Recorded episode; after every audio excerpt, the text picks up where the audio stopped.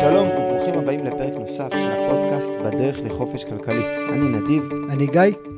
ובפרק הקודם אנחנו סיפרנו על חברת אתיקה, שהקמנו יחד מתוך מחשבה שהייתה לך גיא, לעזור למשפחות שאולי פחות מצליחות כלכלית לבד, ובאמת הבנו שאם נוכל לעזור להם בצורה משמעותית, נוכל גם להרוויח מזה בעצמנו. סיפרנו באמת על הפיילוט שקיימנו במשך ארבעה חודשים עם משפחה שקצת התקשתה כלכלית, ודיברנו על כך שלמרות שהפיילוט היה הצלחה מבחינת המשפחה, מבחינה עסקית הפיילוט לא הצליח, ואנחנו לא הצלחנו לפצח את הדרך בה אפשר לקחת את הבעיה הזאת ולפתור אותה בכלים של השוק החופשי. כן, אני חושב שזה נכון להרבה עסקים שמוצאים רעיונות מבריקים שיכולים מאוד לעזור לאנשים, אבל בסוף אתה צריך גם שאנשים יקנו כדי שבתור חברה תוכל להתקיים, ואנחנו לא הצלחנו להגיע לנקודה הזו שהחברה שלנו יכולה להתקיים. אחרי הפיילוט, באמת המשפחה לא שילמה על המשך תהליך, והבנו שיש לנו חושבים לעשות, ואולי איזשהו שינוי כיוון, איזשהו פיבוט. כן. גיא, אני בטוח שהרבה מהמאזינים שלנו, שהאזינו לפרק הקודם, תוהים לעצמם איך זה יכול להיות שבפרק הקודם דיברנו בעצם בשבח הקפיטליזם, בשבח התן וקח, דיברנו קצת כנגד המודל של העמותות ללא מטרות רווח, ובסופו של דבר אנחנו ניסינו לקחת את העולם הזה של העמותות ולהכניס אותו למודל עסקי, ולא הצלחנו. ויכול השואל לשאול, אולי באמת טעיתם ואין כזה דבר מודל עסקי ויש דברים שיכולים להתבסס אך ורק על פילנטרופיה. מה אתה חושב על הטענה הזאת? אני אגיד שיכול להיות. יכול להיות באמת שאנשים יכולים לקבל ערך בחינם, אבל לא מוכנים לשלם בעבור קבלת אותו הערך? יכול להיות. אנחנו בטח לא הצלחנו לשכנע אנשים לשלם בשביל מה שאנחנו ידענו לתת להם. אני חושב שניגשנו לאתגר הזה, נדיב, שהוא אתגר לא קטן, בשלב יחסית מוקדם מבחינת הניסיון היזמי שלנו, ואני חושב שאם נחזור לאתגר הזה בשלב יותר מאוחר בחיים, ואולי מזווית שהיא קצת שונה, יכול להיות שכן נצליח יותר.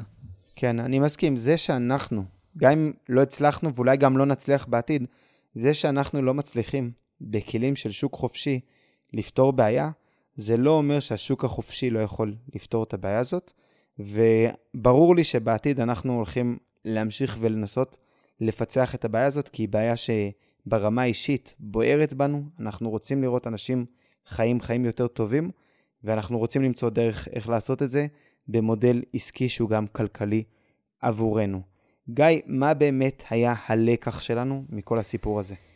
אז הבנו שהמשפחה שליווינו אותה התחילה את התהליך הזה של שינוי כיוון כלכלי קצת מאוחר מדי, ואתה נדיב באת והצעת, בוא נלך לצד השני של הסקאלה, ובמקום לעבוד עם משפחות שכבר יש להן הרגלים שהם לא נכונים מבחינת התנהלות כלכלית, בוא נלך לחבר'ה הכי צעירים, יש להם הכי הרבה ערך לקבל, נוכל ללמד אותם מההתחלה עקרונות של התנהלות כלכלית נכונה, ואז גם כשהם יגיעו לגיל שהוא טיפה טיפה יותר מבוגר, יהיה להם כסף משמעותי להשקיע, ונוכל לעזור להם להשקיע את הכסף הזה בצורה שהיא צורה חכמה, ובעצם פיתחנו את חברת אתיקה לכיוון חדש, שינינו את קהל היעד שאליו אנחנו מכוונים, בעצם ממשפחות שהן נקרא לזה בשלב יותר מאוחר, לחבר'ה צעירים, ובחרנו שלושה עמודי תווך לבנות עליהם את החברה, שזה ניהול תזרים, פיתוח קריירה והשקעות חכמות. כן, ההחלטה שלנו באמת לפנות לקהל הצעיר יותר, נובעת במידה מסוימת מההבנה שלנו של אפקט הריבית דריבית, שככל שהפנמנו יותר כמה חשיבות יש לזמן בתוך הסיפור הזה של הצלחה כלכלית, הבנו שבאמת כדאי להתחיל כמה שיותר מוקדם, ולא רק כדי להימנע מטעויות שבאמת המשפחה של הפיילוט כבר עשתה לאורך השנים, אלא גם לעשות הרבה פעולות שהן חכמות. והמטרה שלנו באמת הייתה למצוא את האנשים האלה, שאם אתם זוכרים, היה לנו פרק בפודקאסט שדיברנו על חסכני ומשקיעני, אז על אותם אנשים רבים מאוד, חבר'ה צעירים, שמבחינה פיננסית, הדבר הכי כדאי עבורם הוא להיות חסכני. לפעמים הם לא מודעים לזה, עד כמה זה משמעותי עבורם באותו גיל, ולהיפגש איתם ולהגיד, חבר'ה, הגיע הזמן להיות חסכני, הגיע הזמן להתפתח בקריירה ולבנות את עצמנו כלכלית משם. גיא, אולי באמת תיתן איזה אימלוק, מה שנקרא, למי שלא היה איתנו בפרק הזה ולא מכיר על מה אנחנו מדברים. עם לוק, אפשר להשתמש במילה הזאת? עם לוק. אז בפרק על חסכני ומשקיעני ניתחנו כתבה נדיב שאתה הבאת מהעיתון, שהכתבה הזו הראתה בצורה שחור על גבי לבן, שחיסכון הוא הרבה יותר משמעותי מהשקעה. והכתבה הזו שלחה אותנו למסע, שבו בנינו אקסלים מאוד מורכבים, לנתח האם הטענה הזו היא נכונה, והמסקנה שהגענו אליה זה שבשלבים שאין עדיין הרבה כסף, זה נכון שחיסכון יותר חשוב מהשקעה. בשלבים שיש הרבה כסף, השקעה יותר חשובה מחיסכון. ובתווך שבין לבין, כמובן שתמיד השקעה וחיסכון שניהם הם חשובים, הבנו שעל ידי הגדלת החיסכון בשלב מוקדם והשקעה שלו בשלב מוקדם, אנחנו מקבלים תוצאה שהיא הרבה הרבה יותר משמעותית מאשר כל אחד מהמרכיבים לחוד. ועם התובנה הזו הבנו באמת שאנחנו רוצים שהחברה תתמקד בפיתוח קריירה. לצורך הסיפור הזה היא צריכה לייצב את התזרים, לעזור לאנשים לנהל תזרים שהוא יציב, שזה גם חשוב לעולם ההשקעות, וככה הם יוכלו לחסוך בצורה משמעותית ולהשקיע בצורה שיטתית ולהגיע לתוצאות פיננסיות יוצאות דופן. נכון, שזו בכלל אמירה שאני חושב שגם אתה וגם אני מוצאים את עצמנו אומרים אותה לא מעט לאנשים צעירים שאין להם הרבה כסף והם שואלים אותנו אם כדאי להשקיע ככה או כדאי להשקיע אחרת. והאמירה, לפחות שלי, אני מניח שגם שלך, היא ההשקעה הכי חכמה, הכי נכונה שלכם כרגע, היא השקעה בעצמכם, בידע שלכם, בכלים שלכם, ובסופו של דבר ביכולת ההשתכרות שלכם, כי היכולת שלכם היום לחסוך כסף משמעותי ולהשקיע אותו, היא הרבה יותר חשובה מאשר האם תצליחו על ה-30,000 שקל שיש לכם להשיג תשואה עודפת במקום 10%, 15%. זה נחמד כמובן להשיג תשואה עודפת, אבל זה לא מה שיקדם אתכם להצלחה כלכלית בשלב שאתם נמצאים בו. אגב, יש אנשים צעירים שירשו חצי מיליון, מיליון שקל, שני מיליון שקלים, יוצא לנו להיפגש גם עם אנשים כאלה, שלמרות שהם צעירים, הדגש שלהם דווקא צריך להיות באמת בצד ההשקעות, ומכיוון שרוב המשקיעים נמצאים במחנה הראשון של חסכני, אנחנו הבנו שהתוכנית שלנו אמנם כוללת השקעות, אמנם כוללת דגש תזרימי, שזה הגיע איתנו מחברת אתיקה המקורית, אבל אנחנו חייבים להתמקד פה המון, הלב של הלב הולך להיות פה בקריירה, וגיא, לך ולי הייתה בעיה אחת קטנה, שאנחנו לא מבינים דבר וחצי דבר בייעוץ קריירה. נכון, אבל כן דבר אחד ששנינו הבנו טוב מאוד נדיב, זה שכשמקימים חברה, אנחנו לא חייבים לדעת הכל.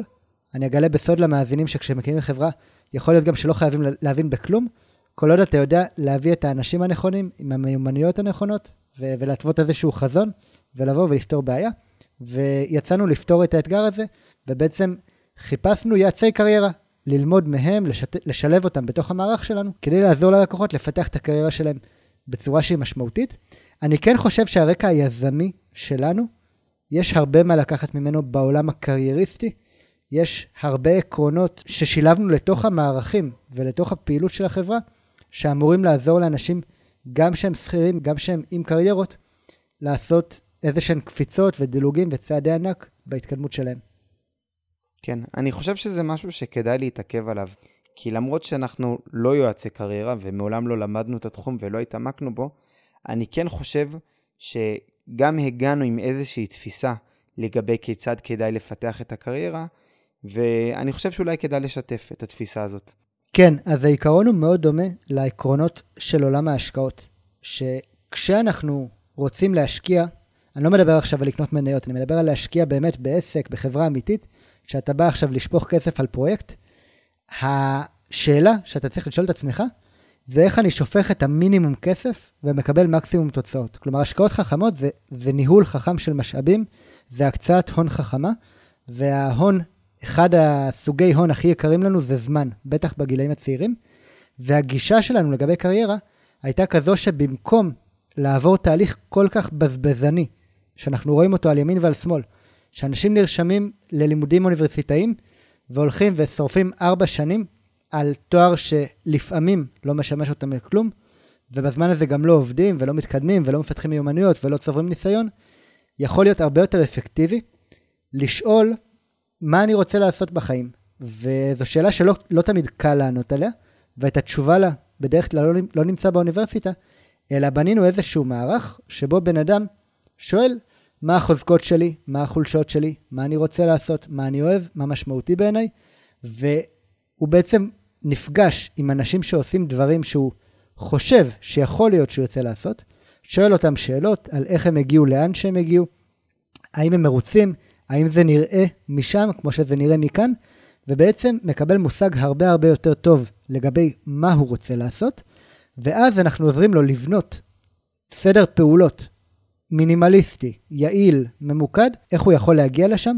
לפעמים זה יעבור דרך תואר ראשון ושני, ולפעמים גם יש קיצורי דרך משמעותיים שאפשר לעשות בעזרת קשרים, בעזרת אה, איזשהו פרויקט צד שאתה עושה ומגיע איתו לרעיון עבודה, ובאמת לנסות לעזור לאנשים להגיע בדיוק לנקודה שבה הם מצליחים בקריירה כמה שיותר מוקדם. כן, אנחנו באמת קראנו לזה, אם אני זוכר נכון, שיטת הניסוי והטעייה בקריירה, והעיקרון היה מאוד מאוד פשוט, שבמקום שאדם יצטרך לשרוף במרכאות שנה, שנתיים, שלוש, לפעמים יותר, בשביל להבין מה נכון לו לעשות, הוא יכול להתנסות בפרקי זמן הרבה יותר קצרים, בצורה אינטנסיבית, באותו מקצוע שמעניין אותו, ומתוך כך להבין האם אני באמת רוצה לעשות את ההשקעה הנדרשת בשביל להיכנס לאותו מקצוע. אני אשתף על עצמי שכשאני חזרתי לארץ מהונג קונג, ידעתי שאני רוצה לעסוק בהשקעות ובנדל"ן כתחום מרכזי, כבר זה היה ברור לי, אבל לא היה לי מושג מאיפה אני תוקף את העניין הזה ומה בדיוק אני הולך לעשות. ואחד האפיקים הראשונים שעלו לי כאפיקי תעסוקה שיכולים להיות רלוונטיים עבורי, זה באמת לעסוק בתיווך נדל"ן. ומה שהחלטתי לעשות, במקום ללמוד קורס בנדל"ן, יש קורס מתווכים ומבחן ממשלתי שצריך לעבור, החלטתי שאני הולך ליצור קשר עם כמה משרדי מתווכים בירושלים ולבקש לעבוד אצלם בחינם כמה ימים כשוליה. כמובן שלא יכולתי להחתים בעלי דירות או מתעניינים על שום מסמך, וכך קיבלתי גישה במשך שבוע לחייו ועולמו של מתווך. ראיתי את הצדדים הטובים יותר במקצוע והצדדים הפחות טובים, וכך בסופו של דבר, במקום שהייתי צריך לעבור שלושה, ארבעה, חמישה חודשים בשביל להבין שהדבר הזה לא מתאים לי, יכולתי לעשות את זה בפרק זמן שהוא מאוד קצר. לרוב, אם אנחנו כבר מדברים על מקצוע התיווך, שאני מאמין שיש הרבה מהמאזינים שהמקצוע הזה גם יושב להם כאיזה משהו שהוא מעניין, בדרך כלל מתווכים בתחילת הדרך, באולי שנה הראשונה, בקושי עושים עסקאות. זה תחום שהוא מאוד מאוד קשה, וצריך לפתח בו מיומנות, והמון מתווכים נכנסים למקצוע, ואחרי שנה או שנתיים פורשים. אגב, גם הוראה, זה בדיוק אותו סיפור. ובפיתוח של חברת אתיקה לצעירים, באמת הבנו שאם אנחנו יכולים לחסוך לצעירים את אותו זמן יקר ולגרום לכך שהם ייכנסו לקריירות שמתאימות להם גם מבחינת רווח וגם מבחינת משמעות בשלב יותר מוקדם, כבר בפעולה הזאת נתנו להם ערך שהוא עצום. וגיא, אולי באמת כדאי גם להתעכב על העניין הזה של ערך מול משמעות. כן, הייתה לנו אמירה מעניינת, ואני חושב שאתה גם בחיים שלך יישמת ואתה מיישם את האמירה הזאת. הרבה אנשים הולכים ללמוד את מה שהם רוצים לעסוק בו, ואז הם מגלים שבמה שהם רוצים לעסוק אין כסף, ואז הם מתפשרים על איזושהי עבודת מלצרות או איזו עבודה אחרת שהם מרוויחים בה כסף סביר בעבודה סבירה. יש כאלה שמוצאים את הייעוד שלהם ואת המשמעות והכל. אבל לתפיסתנו, עבודה טובה היא עבודה שהיא גם משמעותית, גם כיפית, אבל גם רווחית. כי חלק מהכיף, או חלק ממה שאמור להיות לנו כיף בעבודה, זה שאנחנו עושים משהו משמעותי, ואם אנחנו עושים משהו משמעותי, לפי גישתנו, אז זה לא משמעותי רק עבורנו, זה, עבור, זה משמעותי עבור מישהו אחר. ואם זה באמת באמת משמעותי עבור מישהו אחר, הוא יהיה מוכן לשלם על זה, והוא יהיה מוכן לשלם על זה הרבה כסף.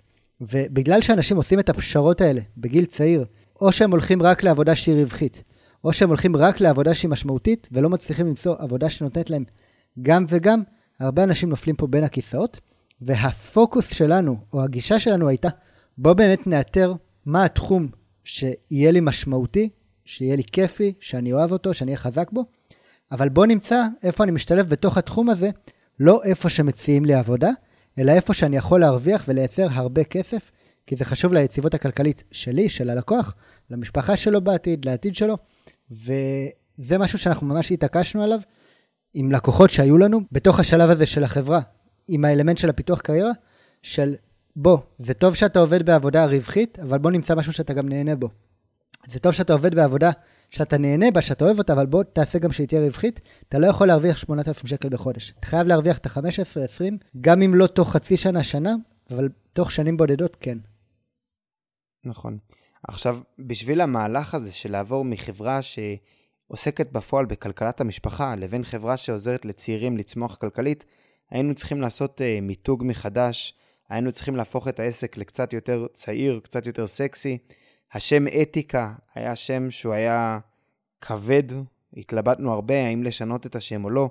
חשבנו אולי לקרוא לחברה באיזשהו שם שהוא קצת יותר פיקנטי, כמו בולדוזר פיננסי או משהו כזה. לך זה היה קצת קשה, כי אתה היית מאוד מחובר לשם אתיקה. בסופו של דבר התפשרנו על השם אתיקה לצעירים, ובאמת ניסינו למתג מחדש את החברה ככה, עם לוגו חדש וכולי. ובנינו מערך מפורט של כל אחד מהשלבים. מקודם ציינת שאנחנו הבנו שבשביל הצלחה כלכלית, וזה, אנחנו עדיין מאמינים בזה בלב שלם, יש שלושה חלקים. החלק הראשון הוא התזרים. לא יעזור כלום. מי שלא מסיים את החודש שלו בפלוס, וזה מתקשר למה שאתה דיברת עליו מקודם, מי שלא מסיים את החודש שלו בפלוס, לא יכול להשקיע, הוא לא יכול להצליח כלכלית. זה הבסיס של הבסיס של עולם ההשקעות. לאחר מכן, יש את צד הקריירה. מי שלא משתכר יפה, לא יכול להפריש כסף להשקעות, ובמילא לא יכול ליהנות מאפקט הריבית דריבית, ולא יכול להגיע לחופש כלכלי. כן, אני אוסיף על זה מילה, כי נכון, בשביל לחסוך אנחנו צריכים או להגדיל הכנסות, או להקטין הוצאות. ויש אנשים שמעדיפים להגדיל, יש אנשים שמעדיפים להקטין. אנחנו ראינו תוך כדי עבודה עם הלקוחות, שיש גבול שמגיעים אליו מאוד מאוד מהר בכמה אפשר לצמצם הוצאות, והגישה שאנחנו מאמינים בה, וניסינו באמת גם לשדר אותה הלאה, זה של, כן, צריך לפעמים טיפה לצמצם בהוצאות, אבל לא יכול להיות ששם הפוקוס. הרבה יותר שווה לשים את הפוקוס על הצד של הגדלת הכנסות, והגדלת הכנסות זה אומר פוקוס על הקריירה. נכון. ובאמת החלק השלישי הוא באמת הנושא של השקעות, שמן הסתם מי שמאזין לפודקאסט הזה יודע כמה השקעות זה חלק חשוב ומשמעותי בדרך לחופש כלכלי. עכשיו, בסופו של דבר, גם הסיפור הזה של אתיקה לצעירים לא ממש עבד, נכון גיא? כן, למרות ההשקעה ולמרות כתיבת המערכים ולמרות כל הרצון הטוב, באמת גם העסק הזה, בגלגול החדש שלו, עדיין לא הצליח להמריא, והיו איתנו כבר שני עובדים, אה, פרילנסרים, שציפו לעבודה מאיתנו, והיה לנו, לי באופן אישי היה נורא קשה שכבר הכשרנו אותם, ו- ו- ובנינו איזושהי ציפייה ואנחנו לא מצליחים להביא לקוחות. וכן סגרו כמה לקוחות, והתוכנית היא כללה את כל שלושת האלמנטים של תזרים, פיתוח קריירה והשקעות, אבל מה שגילינו בפועל, נדיב, זה שהלקוחות שסוגרים, כמעט אקסקלוסיבית, הדבר היחיד שמעניין אותם זה הצד של ההשקעות. הם הגיעו אלינו כי הם תופסים אותנו כחבר'ה שמבינים בהשקעות, בין אם זה ברמה האישית, גם אנשים שפנו בעקבות הפודקאסט, והבנו שבאמת הביקוש הוא לייעוץ השקעות או להכוונה בנושא של השקעות. כן, גיא, אני חושב שאתה גם נוגע פה בנקודה שהיא אפילו קצת רגישה, כי גם אתה וגם אני מאוד מאמינים ברעיון של אתיקה לצעירים. אנחנו מאוד מבינים בצורה אינטואיטיבית וגם במספרים כיצד אדם צעיר שמתמקד בפיתוח הקריירה שלו ובהכנסות שלו, מגיע לתוצאות פיננסיות מדהימות, במיוחד אם הוא עושה את זה בשילוב של ידע בהשקעות, וזה משהו שמכל מיני סיבות לא הצלחנו לדחוף קדימה. כמו שאתה אמרת, הלקוחות שהגיעו אלינו, בסופו של דבר כמעט כולם רצו בעיקר להתמקד בהשקעות, אפילו שאנחנו הרבה פעמים הבנו וגם אמרנו להם שהפוקוס שלהם צריך להיות דווקא במקום אחר, דווקא במקום של הקריירה. ואולי הייתי קורא לזה קצת נכנענו לקפיטליזם, קצת נכנענו לכוחות השוק שדחפו אותנו לתת את הערך בהשקעות, איפה שידענו שיש לנו המון ערך לתת לאנשים. ואני מאמין שאנחנו יום אחד גם נחזור לעולם הזה של אה, עזרה לצעירים בפיתוח כלכלי, על ידי פיתוח קריירה והשקעות וכולי, כשאנחנו נהיה בשלב יותר בשל ומבוסס בחברה שלנו, ונוכל באמת להתפנות לכל אותם אנשים שבמרכאות השארנו מאחורה. ובאמת בפרק הבא אנחנו הולכים לדבר על חברת אתיקה פיננסים, שהיא הפיבוט השלישי של חברת אתיקה, ובאמת הפיבוט השלישי והאחרון לבינתיים, מי יודע, יכול להיות שיהיו עוד פיבוטים, וחברת אתיקה פיננסים עוסקת אך ורק באסטרטגיה ובליווי בעולם ההשקעות. אני מקווה שהיה לכם פרק מעניין, וניפגש בפרק הבא. תודה שהאזנתם לפרק נוסף של הפודקאסט בדרך לחופש כלכלי. אתם מוזמנים לעקוב אחרינו בדף הפייסבוק, לשאול שאלות, להעיר הערות. אין לראות בנאמר בפודקאסט משום ייעוץ פיננסי. אנחנו בסך הכל משתפים אתכם במסע שלנו בדרך לחופש כלכלי. בהצלחה.